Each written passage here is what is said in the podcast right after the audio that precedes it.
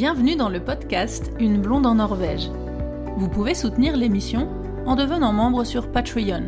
C'est une plateforme de financement participatif avec plusieurs niveaux d'abonnement. Rendez-vous sur le site Une blonde en Norvège pour plus d'infos. Dans ce deuxième épisode sur les conseils pour bien préparer votre voyage en Norvège, je vais vous parler des infos pratiques en général, du climat et des vêtements, des déplacements et des activités à faire. Avec l'épisode précédent et celui-ci, je pense que vous avez en main pas mal d'éléments pour bien préparer votre voyage. J'espère que tous ces conseils vous seront utiles.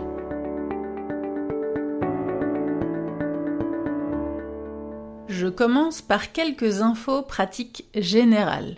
Je vous rappelle que la Norvège ne fait pas partie de l'UE ni de la zone euro, mais elle fait partie de l'espace Schengen. Alors, qu'est-ce que ça veut dire? Tout d'abord, euh, le fait qu'elle fasse partie de l'espace Schengen, ça veut dire que vous pouvez euh, venir en Norvège euh, avec simplement votre carte d'identité. Vous n'avez pas besoin d'un passeport, simplement votre carte d'identité doit avoir moins de 10 ans.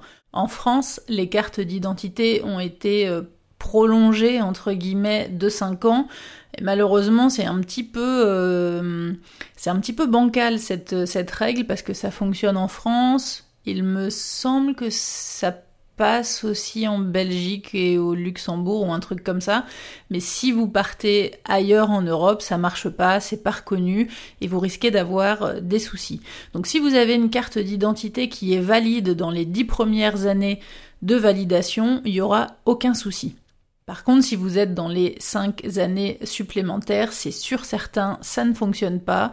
On connaît plein de gens qui se sont fait refuser euh, à la frontière, ça marche pas. Vous avez beau avoir le, il y a des gens qui ont carrément essayé avec le, papier de l'ambassade euh, traduit, écrit en anglais, même écrit en norvégien, qui explique ces, ces 5 ans de, de prolongation de validité de carte d'identité, mais en Norvège, ce n'est pas reconnu. La Norvège ne fait pas partie de la zone euro, ce n'est donc pas la monnaie nationale, mais la couronne norvégienne.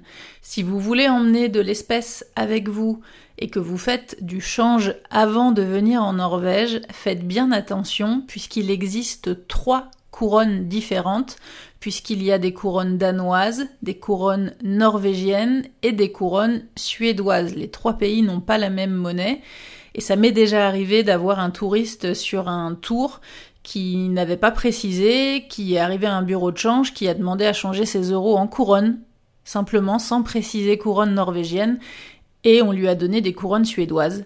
Donc quand il est arrivé en Norvège, évidemment, ça n'est pas accepté, ça n'a pas marché, il a dû refaire changer, mais du coup il a reperdu le taux de change. Vous me demandez souvent s'il faut avoir beaucoup d'espèces euh, sur soi, comment ça marche par rapport à l'utilisation de sa carte de crédit, etc. Moi, j'ai jamais été trop fan d'avoir beaucoup d'espèces sur moi. Euh, pour tous mes voyages, en fait, j'en avais un petit peu évidemment, mais je payais quand même beaucoup de choses en, carte, en carte bleue. Donc en fait, ça dépend hein, évidemment de, de votre banque, des taux de change, etc. Donc il faut vérifier, mais en tout cas, toutes les cartes de crédit, toutes les cartes bleues fonctionnent en Norvège.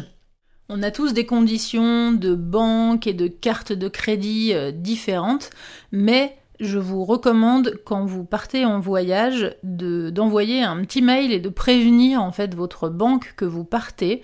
Parce que ça m'est arrivé d'avoir ma carte de crédit bloquée quand je suis partie à Prague.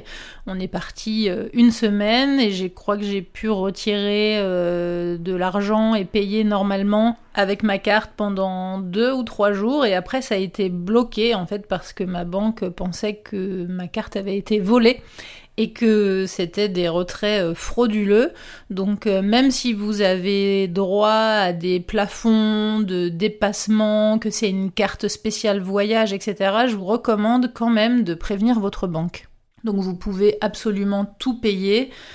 Surtout que ces dernières années, euh, ici, il y a de moins en moins d'utilisation d'espèces. en fait, les billets et les pièces ont vraiment tendance à disparaître. Tout est fait qu'on paye euh, virtuellement. On a tous ici une appli pour payer avec notre téléphone qui s'appelle Vips. On peut même payer nos, courses alimentaires avec. Il y a très peu de boutiques où on ne peut pas s'en servir. Donc c'est vrai qu'on utilise très très peu d'espèces. Certains hôtels, carrément, depuis quelques années, n'acceptent plus du tout euh, les espèces, en fait, pour éviter les cambriolages et pour éviter les allers-retours à la banque. Ils ne prennent plus du tout euh, d'espèces, donc si vous voulez juste euh, boire un verre dans un bar qui fait partie d'un restaurant ou manger, vous ne pourrez très certainement pas payer en espèces, donc de toute façon, il y aura plein de situations pour, lesquelles vous serez obligé d'utiliser votre carte bleue. Alors je vous recommande quand même d'avoir un petit peu d'espèces sur vous. Quelquefois, il y a des toilettes publiques où il faut mettre une pièce, où il n'y a pas forcément un lecteur de cartes. Il y en a sur la plupart, mais ça peut être bien d'avoir quand même un petit peu d'espèces avec soi. Mais je dirais que c'est pas spécialement recommandé d'avoir des grosses liasses de billets euh, sur soi et de tout payer euh, en monnaie. Vous pouvez euh, tout payer avec votre carte bleue. Une petite mise en garde qui est pas valable que en Norvège, hein, c'est une astuce un peu pour voyager euh, dans le monde. Moi-même, je me suis fait avoir. C'était vraiment euh, bête comme, euh, comme erreur, mais c'était au début de mes voyages. J'étais pas spécialement experte, mais il faut faire attention parce qu'il y a plein d'endroits où en fait, quand vous allez payer sur le terminal de carte, on va vous demander si vous voulez laisser un pourboire. Donc il faut bien lire ce qu'il y a sur l'écran du terminal de carte. Est-ce que c'est écrit PIN avec les quatre euh, petits, petits points? À ce moment-là, c'est bien votre code de carte bleue qu'il faut entrer pour payer. Mais si c'est écrit TIPS, ça veut dire pourboire et en fait vous devez entrer euh, la somme de pourboire que vous, que vous voulez laisser. Quelquefois aussi, il y a euh, sur l'écran, sur une première ligne, la somme que vous devez payer pour ce que vous avez consommé, et en dessous la somme que vous souhaitez laisser en pourboire, et du coup avant de retaper votre euh, code, vous devez entrer la somme que vous voulez payer. Donc moi c'est vrai que la première fois que ça m'est arrivé, j'ai pas compris, on en avait pour 40 euh, euros par exemple, et le serveur il arrivait avec, avec le lecteur de carte et il nous a dit bon voilà ça fait 40 euros, vous voulez payer combien? Bah 40. Puisqu'on doit 40, on va payer 40 en fait. Mais en fait, en Norvège, c'est vraiment très euh, commun de laisser un pourboire tout le temps. Donc là, vous choisissez par exemple, vous tapez 45 euros et hop, du coup, vous laissez 45 euh, euros. Donc attention, hein, les sommes seront en couronne évidemment. Alors le taux de change varie, ça peut aller entre 9 et 11, mais en gros, vous divisez par 10 pour avoir la valeur en euros. Donc pour 10 euros, c'est 100 couronnes. Euh, quelquefois, il faut rentrer la somme que vous voulez payer en ajoutant votre pourboire. Et quelquefois, il faut taper juste la somme du pourboire. Donc si vous n'avez pas fait attention à ça et que vous tapez votre code de carte, votre code à 4 chiffres, s'il commence par un 9 ou par un 8, par un numéro assez élevé, comme c'est un code à 4 chiffres, par exemple, vous allez laisser 9000 couronnes de pourboire, ce qui fait 900 euros. Et après, vous allez vous dire, bah c'est bizarre, ça n'a pas marché, je viens de taper le code, j'ai fait OK, mais ça me redemande de taper mon code. Et vous tapez votre code de carte bleue une deuxième fois, et là, ça vous débite des 9000 couronnes de pourboire plus de ce que vous, vous avez euh, consommé en fait. Et moi, ça m'est arrivé, je me suis fait avoir, euh, c'était à Prague, j'ai la chance, j'avais la chance à l'époque d'avoir un code de carte bleue avec des petits chiffres au début. Comme la monnaie à Prague a une petite valeur par rapport aux euros, du coup j'ai laissé, euh, je sais plus l'équivalent de, quelle somme en pourboire, et en fait on avait laissé, euh, ça faisait peut-être 10 ou 15 euros de pourboire. Donc ce qui était pas grand chose, mais ce qui était énorme pour, euh, par rapport à la valeur de l'argent à Prague. Mais du coup, on n'a vraiment pas compris. J'ai dit, mais comment ça se fait que j'ai dû taper mon code de carte bleue deux fois? Et je crois que c'est en regardant sur Internet que j'ai vu cette, euh, astuce-là, entre guillemets. Et j'avais jamais été trop confrontée à ce genre de, de code sur les machines. Donc euh, voilà, maintenant je fais tout le temps attention, mais en tout cas, euh, voilà, faites attention à ça. Évidemment, hein, pour les voyageurs confirmé et habitué, vous allez trouver cette petite parenthèse peut-être un peu bête ou rigolote, mais en tout cas, pour les gens qui n'ont pas trop l'habitude de voyager ou pour qui c'est peut-être le premier voyage, je pense que c'est un bon conseil.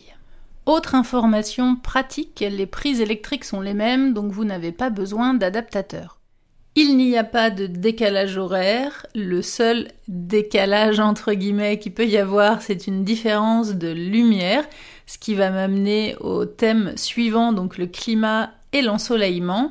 Mais avant, je voulais vous rappeler que sur le site, dans l'onglet euh, tourisme, vous avez une page euh, info pratique avec plusieurs articles, euh, dont un article qui s'appelle lui-même info pratique où vous avez vraiment toutes les infos avec les numéros d'urgence, plein d'autres détails, etc. Donc je vous invite à consulter cet article.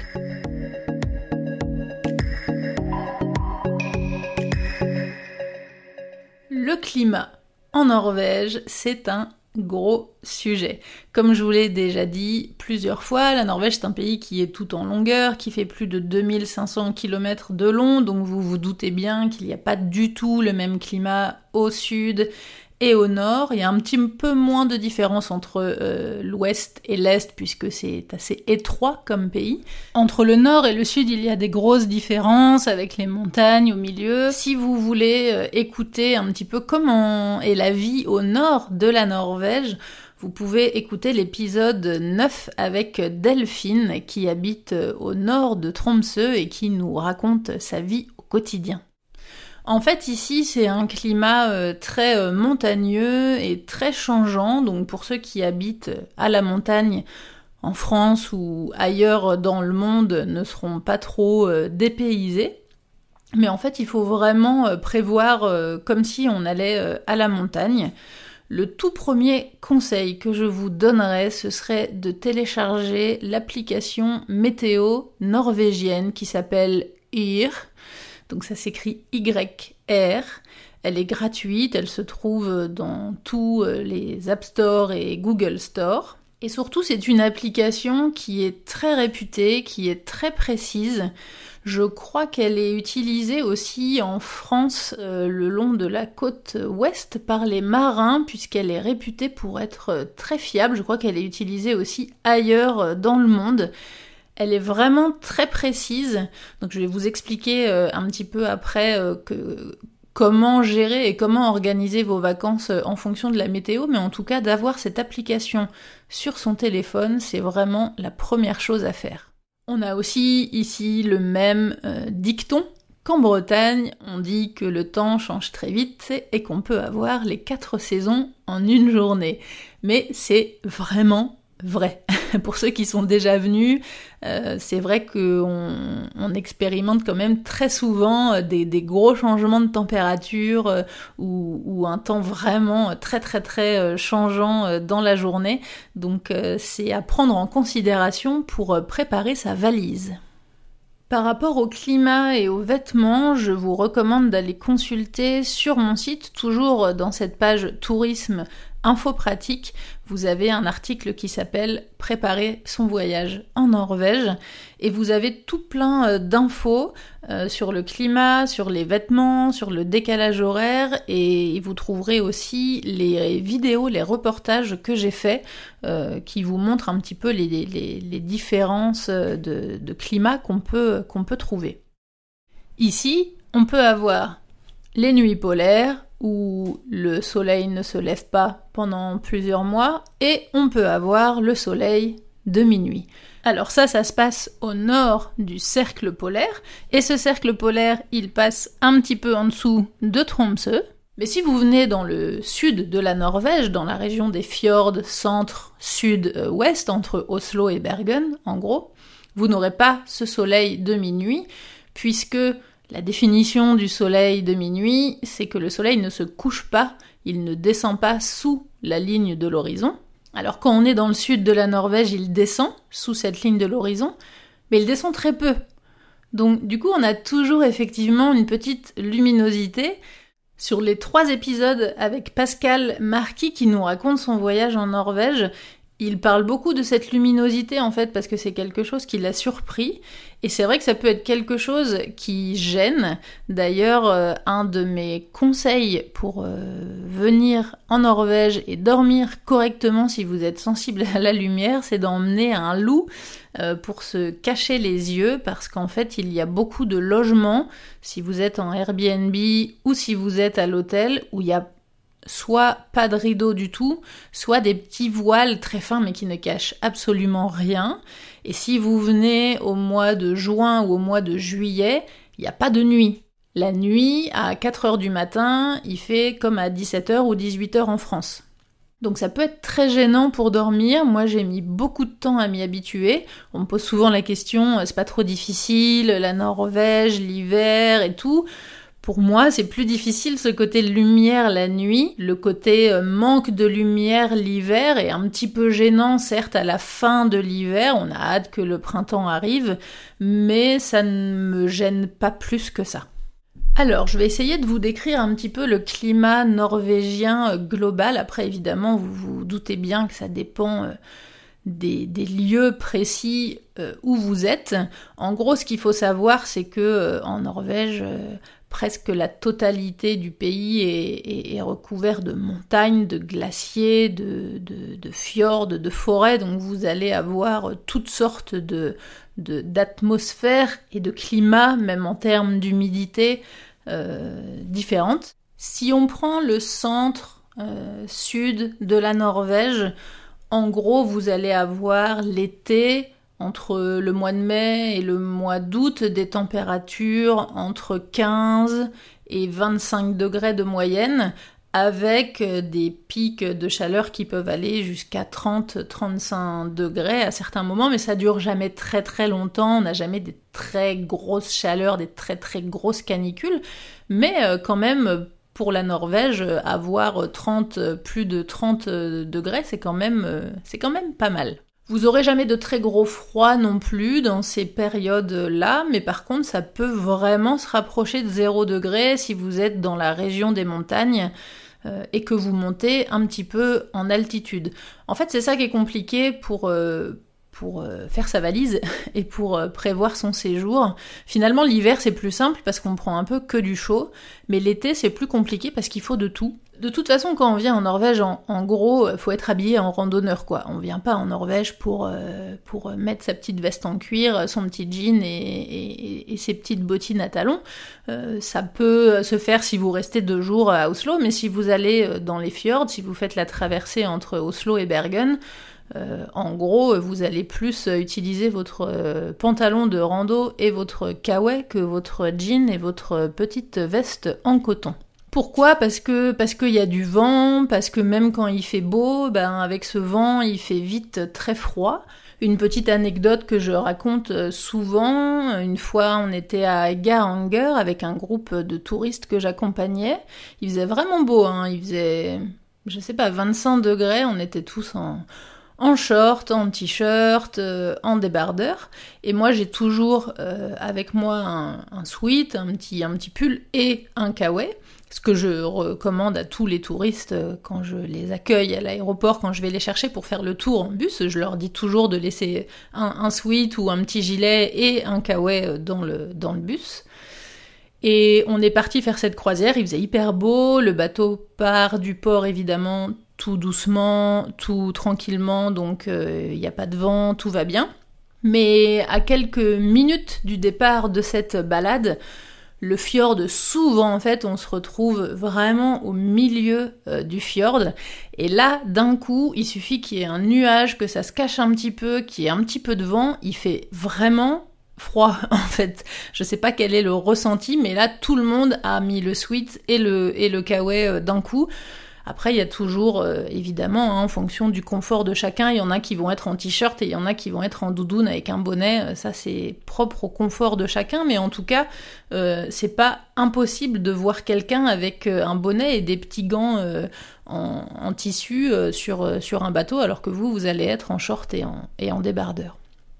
Par rapport aux équipements, les petits gants fins, en tissu, c'est un truc que je vous conseille fortement parce que moi ça m'est arrivé plusieurs fois d'être brûlé en fait euh, à cause du vent. Je suis en train de vous préparer une, une vidéo euh, qui sera un podcast aussi, mais une vidéo pour vous parler des, produits de beauté et des produits de soins norvégiens, parce qu'on me demande souvent est-ce qu'il y a des marques particulières, qu'est-ce que j'utilise pour me protéger du froid, du soleil et du vent, etc. Donc je vais vous parler de ça, mais, euh, mais ça m'est arrivé plusieurs fois de me d'avoir les mains brûlées euh, à cause du vent et j'avais pas pensé à prendre ça parce que c'était une randonnée que j'avais faite en été, il faisait beau, il faisait chaud donc j'ai pas du tout, du tout, du tout pensé à prendre des gants. Et en fait, j'ai vraiment eu super mal aux mains, j'ai mis longtemps à m'en remettre. Donc euh, maintenant, quand je pars en randonnée, j'ai toujours avec moi des petits gants, vous savez, des petits gants un peu comme les, gants de photographe ou comme on peut avoir pour faire euh, pour faire du vélo, ou il y en a plein dans les, dans les magasins euh, de sport euh, partout. Mais en tout cas, moi j'ai toujours une petite paire de gants euh, comme ça sur moi. Ça peut être aussi très pratique si vous faites des randonnées en Norvège, je vais y revenir plus loin dans l'épisode. Je vais vraiment vous parler précisément des activités à faire et des randonnées, mais il y a pas mal d'endroits où il faut un petit peu crapahuter et tout ça, donc si vous êtes un peu sensible des mains et que vous voulez pas vous faire piquer quelquefois, faut vraiment mettre les mains euh, sur, sur des rochers un peu avec des mousses ou sur les cailloux ou s'accrocher un petit peu aux parois, etc. Donc ça peut être pratique d'avoir des petits gants comme ça. Donc ça c'est un petit peu la situation générale pour le sud de la Norvège, mais si vous allez au nord, vous pouvez aussi avoir du très beau temps, mais il faut prévoir que les températures puissent se rapprocher de 0 degré. J'ai eu la chance d'aller jusqu'au Cap Nord avec euh, une production euh, télé, toujours pour ce film euh, Norvège l'appelle du merveilleux avec Mathias Malzieux. Et on y était allé au mois d'août. Et alors il faisait pas beau, hein, le temps était vraiment couvert, etc. Mais c'était vraiment magnifique. Vous êtes beaucoup à m'avoir demandé est-ce que c'est chouette euh, le nord de la Norvège, mais l'été, parce que c'est vrai que c'est une destination qui est plus souvent euh, proposée l'hiver pour aller à la chasse aux aurores boréales, aller voir les baleines, etc. mais l'été, c'est vraiment magnifique aussi. Donc si vous aviez prévu d'y aller l'été, vous inquiétez pas, vous serez absolument pas déçus. C'est une route qui est, sublime. Je dis c'est une route parce qu'il n'y en a qu'une. Hein. Il n'y a qu'une route, par exemple, pour aller de Tromsø au Cap Nord, euh, il n'y a qu'une route, il n'y a pas le choix. Et c'est une route qui est sublime. Enfin, moi, c'est des paysages qui me touchent euh, beaucoup. Euh, qui me... J'en avais parlé avec, avec Pierre, qui nous avait raconté son voyage à vélo, qui était parti d'Oslo, qui était allé jusqu'au Cap Nord et qui avait été subjugué aussi par ces paysages. Et c'est vrai que c'est des paysages sauvages, lunaires, c'est c'est super touchant parce que c'est des paysages qu'on n'a jamais vus. Moi, ça m'a rappelé un tout petit peu mon voyage en Irlande. J'ai traversé le, le, pays et vraiment dans le centre, c'est vraiment comme ça, c'est lunaire. C'est la seule différence, c'est que en Irlande, c'est vraiment plat dans le centre du pays, alors que, là, c'est on, a des surfaces planes, mais on voit au loin euh, les montagnes. Il y a des rennes de partout, il y a des rennes sur la route. Enfin, si vous prenez cette route-là et que vous voyez pas de rennes, c'est que vraiment vous avez pas de chance. Il y a des rennes de partout. Et puis quand vous arrivez au Cap Nord, c'est fantastique. Quel que soit le temps, nous, on n'a pas eu de chance, on n'a pas du tout eu cette vue euh, dégagée euh, avec le globe euh, donnant sur l'océan. Nous, on voyait pas du tout, le... c'était tout gris, on avait un, voile de, de, brume et de nuages derrière le globe, donc on ne voyait absolument rien. Mais c'était quand même sublime, c'était quand même touchant, c'était quand même très émouvant. Euh, le truc qui est très rigolo quand on arrive au Cap Nord, c'est que on avait le GPS, c'était moi qui conduisais, et en fait on voit sur la carte que bah, qu'on est au bout, on est au bout de l'Europe en fait. On peut pas aller plus loin. Plus loin, c'est le pôle Nord. Et c'est une sensation qui est très bizarre de se dire euh, bah on est au bout. On est au bout de la route, on est au bout du continent. On ne peut pas aller plus loin. Et c'est une sensation qui est vraiment formidable, donc je vous recommande euh, ce voyage euh, à n'importe quelle euh, période de l'année. Et donc nous, on y était en août et on a eu, je crois qu'il faisait 4 ou 5 degrés et avec un vent, mais il y a toujours là-bas un vent de, de fou. Et on avait ressenti de zéro. Donc on était habillés en hiver, hein. on était vraiment habillés. Euh, enfin moi j'avais les mêmes vêtements que euh, le que six mois avant où j'étais partie en, tour euh, au mois de décembre faire des tripes en chien de traîneau. J'étais habillée pareil. Donc évidemment, c'est à vous de regarder sur Internet, sur les forums, sur les applis météo, en fonction de la période à laquelle vous allez partir et en fonction des lieux que vous allez visiter. Mais mon conseil général, ce serait euh, d'avoir des, couches fines que vous pouvez euh, enlever, euh, de prendre des suites qui se, mettent facilement, qui s'enlèvent facilement, mais, pas des, vêtements trop épais parce que quelquefois c'est juste histoire de se, couper du vent et de se cacher un petit peu. Il fait pas forcément froid, c'est juste que si vous êtes en t-shirt, vous avez vraiment besoin de, mettre une couche au-dessus. Et, si vous rentrez, si c'est l'été par exemple, que vous êtes dans les fjords, euh, que vous avez froid, mais qu'après vous allez boire un café ou manger dans un restaurant, vous allez rentrer dans le restaurant, il y a de fortes chances qu'à l'intérieur il fasse très chaud. Donc du coup, vous allez avoir chaud, vous allez transpirer, donc il, faut pas trop se couvrir en fait, faut mettre euh, des couches. S'il pleut beaucoup, par exemple, je vous recommande d'avoir un pantalon kawaii, un surpantalon kawaii que vous venez mettre au-dessus, que vous enlevez dès qu'il pleut plus. Mais je vous recommande aussi surtout d'utiliser des vêtements de type randonnée, euh, des pantalons un petit peu en matière euh, imperméable et surtout coupe-vent. On en parle beaucoup dans l'épisode euh, sur la vie au nord de la Norvège avec Delphine, donc je vais pas revenir sur tous les détails, je vous invite vraiment à écouter cet épisode, parce qu'elle habite là-bas, donc elle donne plein de, bons conseils. Mais c'est pareil pour l'hiver, euh, il faut prévoir des sous-couches, donc en laine ou en mérinos, et puis venir mettre par au-dessus les surcouches que vous pourrez enlever euh, si vous voulez être plus à l'aise ou que vous avez trop chaud. On vient en Norvège pour euh, se promener, pour euh, marcher, pour faire des randos, pour découvrir les paysages. Donc ça m'amène euh, à votre partie basse du corps, c'est-à-dire vos pieds. Il faut faire très attention à ce que vous emmenez comme chaussures et comme chaussettes. Je vous recommande pas de venir avec des petites tennis ou euh, c'est bien d'en prendre pour, euh, pour mettre pour, euh, dans certaines situations le soir si vous allez juste marcher un petit peu, faire un petit tour en ville, etc. Mais pour le côté marche et promenade, je vous recommande quand même des chaussures de randonnée basses ou hautes ou vraiment des grosses baskets avec des grosses semelles parce que sur toutes les plateformes touristiques où il faut juste marcher un petit peu pour aller voir un point de vue, c'est quand même souvent avec un peu de cailloux glissants, des plateformes en métal ou s'il a plu, c'est vraiment très très glissant. Donc faut faire euh, attention à ça. Euh, prévoyez des bonnes chaussettes confortables pour être bien, parce que vous allez certainement marcher beaucoup. Donc c'est sûr que vous allez peut-être pas être super sexy, mais vous allez être euh, bien confortable et vous allez mieux profiter de votre voyage. Je continue avec les accessoires. Là, c'en est un que je vous recommande d'avoir été comme hiver. Ce sont des bonnes lunettes de soleil.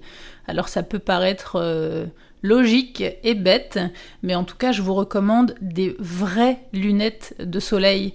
Euh, bien polarisées que vous avez achetées chez un opticien, pas des lunettes de soleil un peu de mode ou que vous avez payé pas très cher parce qu'en fait le soleil en Norvège est très violent et été comme hiver, euh, automne et printemps aussi. Hein, D'ailleurs, vous aurez euh, besoin de lunettes de soleil. Ça dépend encore une fois de votre sensibilité, mais c'est vrai que moi je suis très sensible à ça. Je porte des, enfin je porte des lunettes, mais du coup je porte très souvent des lentilles de contact et du coup je suis vraiment sensible aux, reflets. Je peux, je peux pas conduire, j'utilise presque tout le temps des lunettes de soleil euh, quand je conduis. Et donc l'été, le soleil peut être euh, très fort, euh, très violent, et puis l'hiver, comme partout en montagne, avec la réflexion de la neige, ça peut être vraiment dangereux. Donc je vous recommande des bonnes lunettes. Euh, avant, moi j'étais plutôt euh, chez Ray-Ban et j'avais eu des, des grosses Prada aussi que j'aimais bien, qui étaient vraiment très couvrantes, qui me couvraient le, le, côté aussi un petit peu des des yeux qui étaient vraiment bien protectrices contre le vent, parce que le problème des petites, euh, des petites rébanes là qui sont euh, en style aviateur. Alors c'est très joli, hein. moi j'en ai, je les ai toujours les miennes, mais je les mets presque plus ici, je les mettais à Paris. Mais euh, à la montagne, en Norvège, je peux pas les mettre parce qu'en fait elles sont très peu, euh, très peu filtrantes et très peu, elles protègent très peu sur les, sur les côtés du vent. Et c'est vraiment ça qui, qui, fatigue quand on est en montagne et qu'on a du vent tout le temps dans les yeux. En tout cas, moi j'y suis très sensible. Euh, du coup, j'ai essayé une nouvelle marque. Euh, j'ai acheté ça il y a deux ans quand je suis partie euh, sur des glaciers en Norvège. Fallait que je change de lunettes. Mes anciennes lunettes de soleil étaient vraiment vieilles et puis à force de les mettre sur la tête quand je m'en servais pas et de les reprendre avec le frottement des cheveux et tout ça, les, les verres étaient tout rayés, enfin bon bref. Et du coup j'ai découvert une nouvelle marque que j'ai essayé ici, j'étais pas parti pour acheter une marque euh, particulière. Chez l'opticien où je suis allée euh, ici à Tunsberg, on m'a conseillé des Maui Gym. Je connaissais pas du tout cette marque et j'en suis euh, super contente. C'est, pas, du tout une promo, j'ai pas du tout de partenariat avec eux pour vous parler de la marque, hein. mais mais je suis hyper contente de ces lunettes. C'est des lunettes polarisées avec plein de nouveaux filtres, de protection différentes. Et ce qui est super avec ces lunettes, c'est que vous pouvez les mettre aussi quand il y a juste un tout petit peu de luminosité et le filtre est adaptatif et vous n'avez pas l'impression d'être dans le noir total. Donc pour moi qui suis très sensible au vent et aux, petites lumières rasantes, c'est vraiment parfait. Elles sont pas excessivement chères de mémoire, je crois que j'ai dû les payer 250 euros ou un truc comme ça, moins de 300 euros en tout cas. Donc pour des bonnes lunettes de soleil de montagne, je trouve que c'est pas cher. Si on en prend soin, ça peut durer vraiment longtemps. Donc je vous recommande voilà des bonnes lunettes. Euh, en Norvège, les gens utilisent beaucoup les euh, vous savez les lunettes de cyclistes les lunettes pour faire du vélo là qui sont vraiment euh, filtrées devant avec les, tous les filtres de couleur. Ça ça protège c'est un style particulier hein, certes mais ça protège vraiment bien des grosses lumières de, de, montagne. Donc en général ceux qui font beaucoup de randonnées ils ont, ils ont souvent des lunettes comme ça autre accessoire classique de vacances, chapeau ou casquette. Et puis crème solaire évidemment. Alors c'est un peu le, kit des vacances d'été classique, mais c'est vrai que quand on vient euh, ici, on se dit souvent oh ça va, il va pas faire trop chaud, il n'y a pas trop de soleil. Mais en fait, le soleil en Norvège est vraiment fort et violent. Et il y a eu une étude qui est sortie euh, il n'y a pas longtemps, justement, au boulot, on en a parlé à Enerco. Et c'est un des pays où il y a le plus de cancer de la peau. Parce que les gens se protègent euh, très peu. Sauf qu'en fait, c'est ça le piège, c'est que si vous allez dans un pays où il fait vraiment très chaud, où le soleil et où il fait plus de 40 degrés, etc., donc là, vous allez vraiment vous protéger parce que vous sentez que c'est chaud, que c'est violent et qu'il faut mettre de la crème solaire. Alors qu'ici, c'est vrai que peut-être le soleil va être moins gênant si vous aimez euh, les chaleurs. Moi, par exemple, j'aime pas du tout les grosses chaleurs, donc euh, entre au-delà de 25, 30 pour moi c'est vraiment chaud. Mais du coup pour ceux qui supportent vraiment très bien, s'il fait entre 25 et 30, pour vous vous allez vous dire oh bah c'est, bon, il fait pas chaud, euh, je mets rien, je mets pas de crème.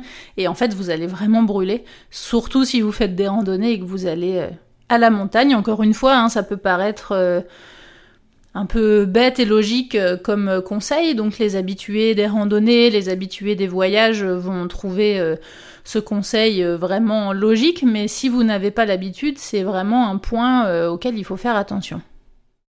Dernier petit point par rapport aux accessoires. Si vous vous êtes euh, renseigné pour venir en vacances ici, vous avez peut-être entendu dire qu'il y avait énormément de moustiques. Alors oui et non. je dirais qu'il n'y en a pas plus qu'ailleurs. Euh, comme dans tous les coins un peu de montagne où il va faire un peu plus frais, un peu plus humide, s'il y a des lacs, des petits marais autour, évidemment il va y avoir des moustiques.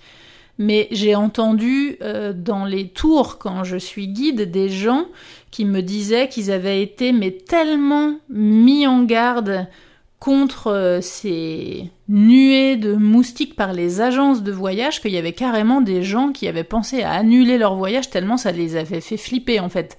Donc vous inquiétez pas, hein, quand vous allez arriver euh, en Norvège, vous n'allez pas être euh, au milieu de, nuées de moustiques géants, c'est pas c'est pas comme ça que ça se passe en fait. Hein. Il y en a à certains endroits, mais moi, j'ai beaucoup voyagé en France euh, dans tout le coin montagne, Alpes, euh, Savoie, Haute-Savoie, euh, etc. J'ai pas vu plus de moustiques en Norvège que dans ces coins-là. Hein.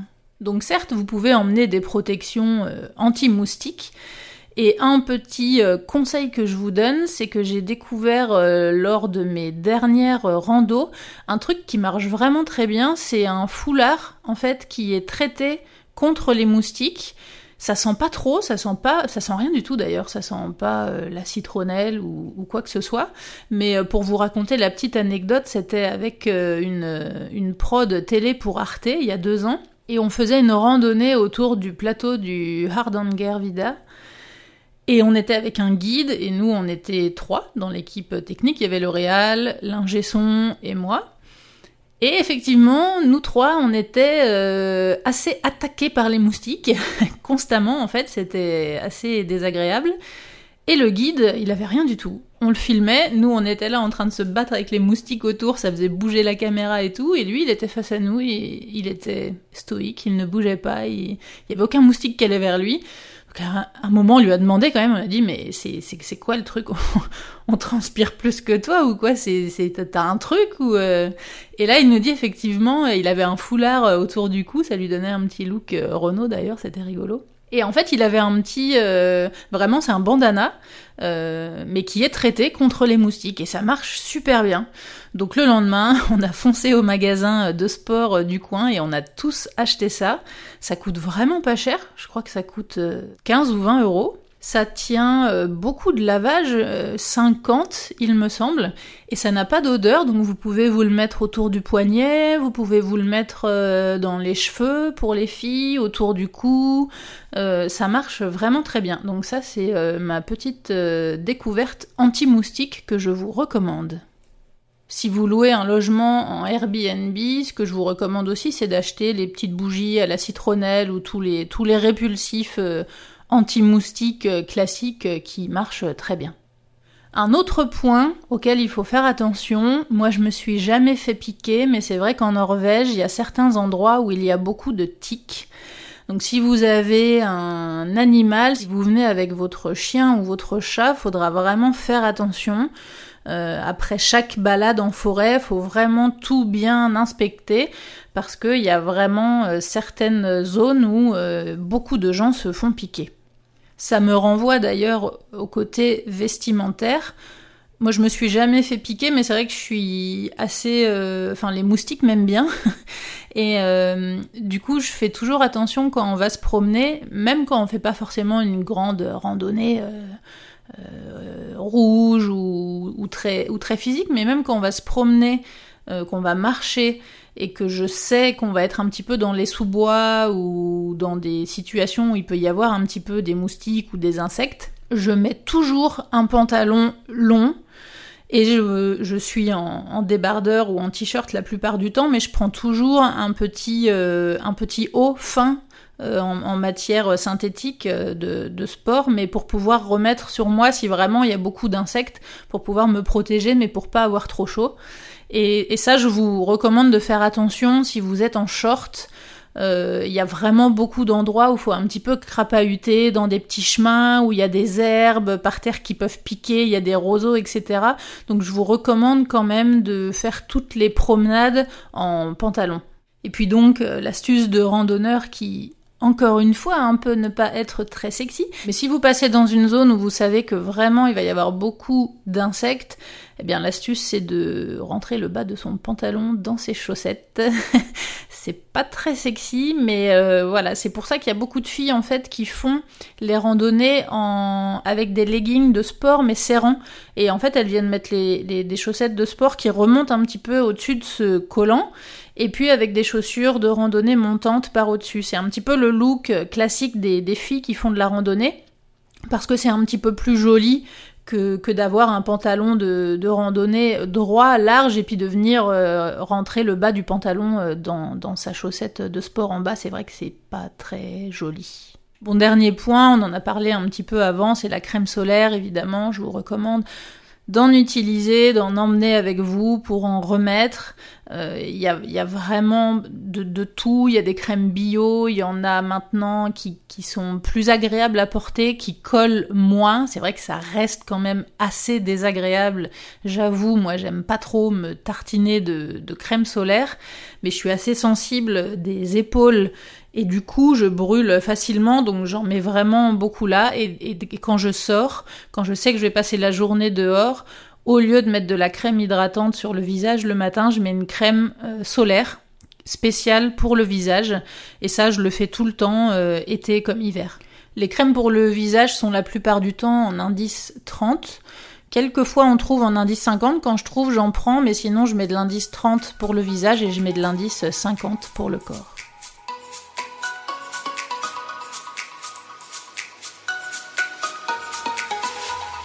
Puisqu'on est dans le côté randonnée et promenade, je continue là-dessus.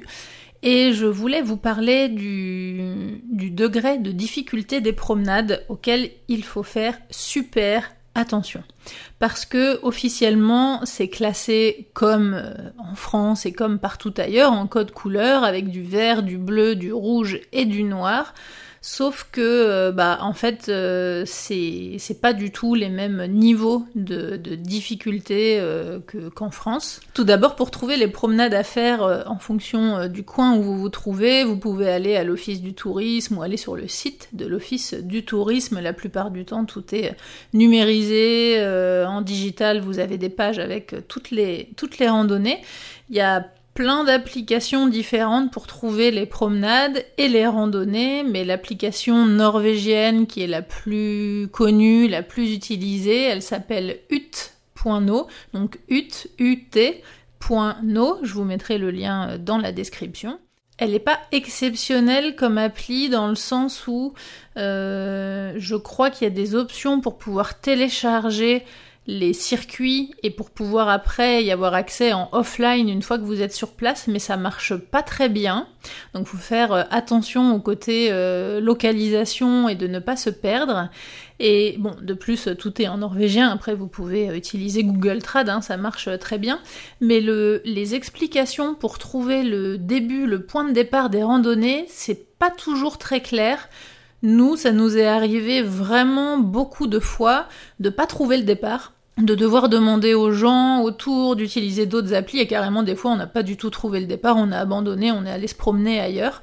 Donc euh, ça je vous recommande de, prévoir avant d'anticiper, euh, de, prévoir les jours d'avant, les promenades que vous allez faire et d'essayer de trouver les lieux de départ avant et de pas le faire comme ça tout de suite sur le moment parce que vous pouvez perdre beaucoup de, temps pour, euh, pour organiser tout ça. Alors les codes couleurs, c'est donc censé être classé par degré de difficulté progressif, hein, euh, vert, bleu, rouge et noir. Sauf qu'en fait, tout est presque décalé d'un degré de, difficulté. C'est-à-dire que en France, euh, le vert c'est vraiment euh, plat chez plat, il a rien. Le bleu c'est un tout petit peu plus difficile. Les randonnées un peu plus physiques, mais quand même assez facile, c'est-à-dire faisable pour n'importe qui euh, ayant l'habitude de faire un petit peu de sport, c'est du rouge. Et puis le noir, c'est vraiment un petit peu plus difficile. En Norvège, tout est décalé d'un cran, c'est-à-dire que le vert, effectivement, pour le vert, c'est à peu près pareil. Les, les randos vertes, c'est à plat, il n'y a pas de souci. Mais les randos bleus, déjà, dès le niveau bleu, il faut vraiment que vous regardiez le dénivelé positif qu'il va y avoir sur votre randonnée et en combien de kilomètres pour pouvoir vous rendre compte de la difficulté de la grimpe. Parce que déjà, dans les randos bleus, il y en a qui sont super durs, où il y a carrément des endroits où il faut vraiment un petit peu escalader et tout ça. Donc, les, bleus peuvent être vraiment, euh, de mon expérience, équivalentes à des rouges en France.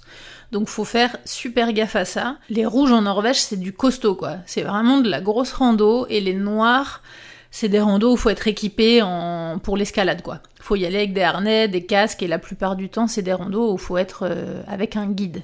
Dans la région des fjords et dans la région du centre de la Norvège où il y a les montagnes, il y en a vraiment beaucoup euh, qui sont en rouge. N'hésitez pas à, chercher aussi sur internet euh, l'avis des gens. en général, les gens en dessous écrivent ah bah oui, mais attention, ceci, cela. Il y a des avis un petit peu de gens qui ont fait ces promenades. Mais faites vraiment attention parce qu'il y a eu plusieurs fois, il y a eu des accidents de gens qui sont partis sur des randonnées bleues pensant que c'était bleu, que c'était une promenade en fait, que c'était pas une randonnée. Et en fait, c'était une vraie rando il faut être habillé en, rando, quoi, avec des, chaussures euh, de rando, il y a des cailloux, il y a des endroits où il faut un peu escalader et tout. Et si vous partez avec vos enfants en bas âge, ça peut vraiment amener à des situations dangereuses. Et faites attention aussi à ce qu'ils écrivent dans la description, parce qu'en fait les Norvégiens, c'est des grands sportifs, et le temps d'estimation des randonnées, il est fait de sorte que vous faites la promenade, mais, presque en courant, avec mes 0-0 pauses, et avec un rythme super élevé. Donc si vous êtes un couple avec euh, des enfants, vous pouvez largement multiplier ce temps presque par deux. Nous, quand on fait les randos, en général, on rajoute facilement un tiers. Et quand ça va plus vers le rouge et qu'il y a beaucoup de kilomètres à faire, moi je rajoute euh, la moitié euh, du temps en estimation et c'est à peu près toujours euh, ça. Donc sur les descriptions, quelquefois vous allez voir randonnée familiale, donc facile pour les enfants. Mais c'est facile pour les enfants norvégiens. Parce que les enfants norvégiens, ils font de la rando depuis qu'ils ont euh, deux ans. Ils, marchent comme des oufs tout le temps, ils font des grosses randos, ils ont l'habitude. Donc il y a eu plusieurs fois des cas, euh, on a vu des pas des accidents, mais des incidents de gens qui se sont retrouvés bloqués en haut d'une rando avec un enfant euh, un peu blessé, un peu fatigué, où faut envoyer les secours et tout. Donc faites vraiment attention à ça parce que quelquefois quand on lit la description de la promenade, on se dit, oh bah, promenade familiale niveau bleu, c'est bon, tranquille, on y va en petite sandale. Mais non, en fait, c'est une vraie rando euh, qu'il faut prendre euh, au sérieux. À l'inverse, hein, aussi des fois, c'est des rouges qui sont annoncés où on se dit oh là là, ça va être dur et puis finalement c'est pas si dur que ça. Mais il faut vraiment que vous preniez conscience que le degré de difficulté des randos est pas du tout euh, le même qu'en France. Il y a beaucoup aussi de chemins d'accès aux randonnées qui sont payants, surtout dans, les zones les plus touristiques, évidemment. Donc ça s'appelle des boom penger, donc c'est un péage en fait. Et la plupart du temps, il n'y a pas de barrière en fait, c'est juste un petit euh, poste avec une petite, comme une boîte aux lettres, un petit stand en fait, ou des fois c'est une petite table, ou c'est vraiment un petit, un petit endroit qui est aménagé où il faut laisser euh, soit de l'argent en espèces, soit payer avec votre téléphone portable, mais ça c'est plutôt pour les locaux, parce que du coup il faut payer avec cette application norvégienne VIPS. Donc c'est aussi une des raisons pour laquelle je vous disais que c'est bien d'avoir toujours un petit peu d'espèces sur soi, parce que ce genre de, de, paiement par exemple, eh ben vous du coup vous pourrez euh, le faire que en espèces si vous êtes là en tant que touriste. Pour ceux qui suivent mes Insta Stories, je ne sais pas si vous avez vu, il n'y a pas très longtemps, j'avais partagé une, une, boutique dans le Westland de, lors de mes dernières vacances à Fierland. J'avais vu une petite boutique euh, ouverte euh, sur le fjord. C'était vraiment un tout petit frigo dehors en libre service où on pouvait prendre ce qu'on voulait et payer, donc soit encore une fois avec cette application, soit laisser l'argent dans une caisse. Il y avait une caisse dans le frigo qui était ouverte, hein, donc euh, effectivement tout le monde peut se servir, tout le monde peut voler l'argent. Et c'est un peu ce principe partout en Norvège pour plein de trucs, et ces caisses de, péage pour l'accès aux randonnées, c'est un petit peu pareil, du coup il n'y a pas de contrôle, il n'y a pas de caméra, c'est juste à votre bon sens de respecter le fait que bah la plupart du temps la route a été quand même aménagée, vous allez trouver euh, des toilettes sur place, il y a un petit peu d'aménagement, donc c'est pour financer euh, tout ça. Donc euh, voilà, c'est juste du respect, de participer à ces frais-là et de payer l'entrée sur le chemin de la rando. Rendez-vous sur la page Patreon pour la suite et fin de ces conseils pour bien préparer votre voyage en Norvège. Je vous parlerai des transports en voiture, des péages, des parkings, des ferries, de la logistique, des conseils d'organisation en général et je vous donnerai quelques astuces pour moins dépenser. Vous pouvez devenir membre à partir de 2 euros par mois et vous aurez accès à tous ces épisodes bonus. Retrouvez les épisodes sur toutes les applications de podcast et en format vidéo sur YouTube. N'hésitez pas à mettre des petites étoiles pour noter le podcast et à partager les épisodes. Merci à Louise et Pierre qui soutiennent le podcast sur Patreon. À bientôt!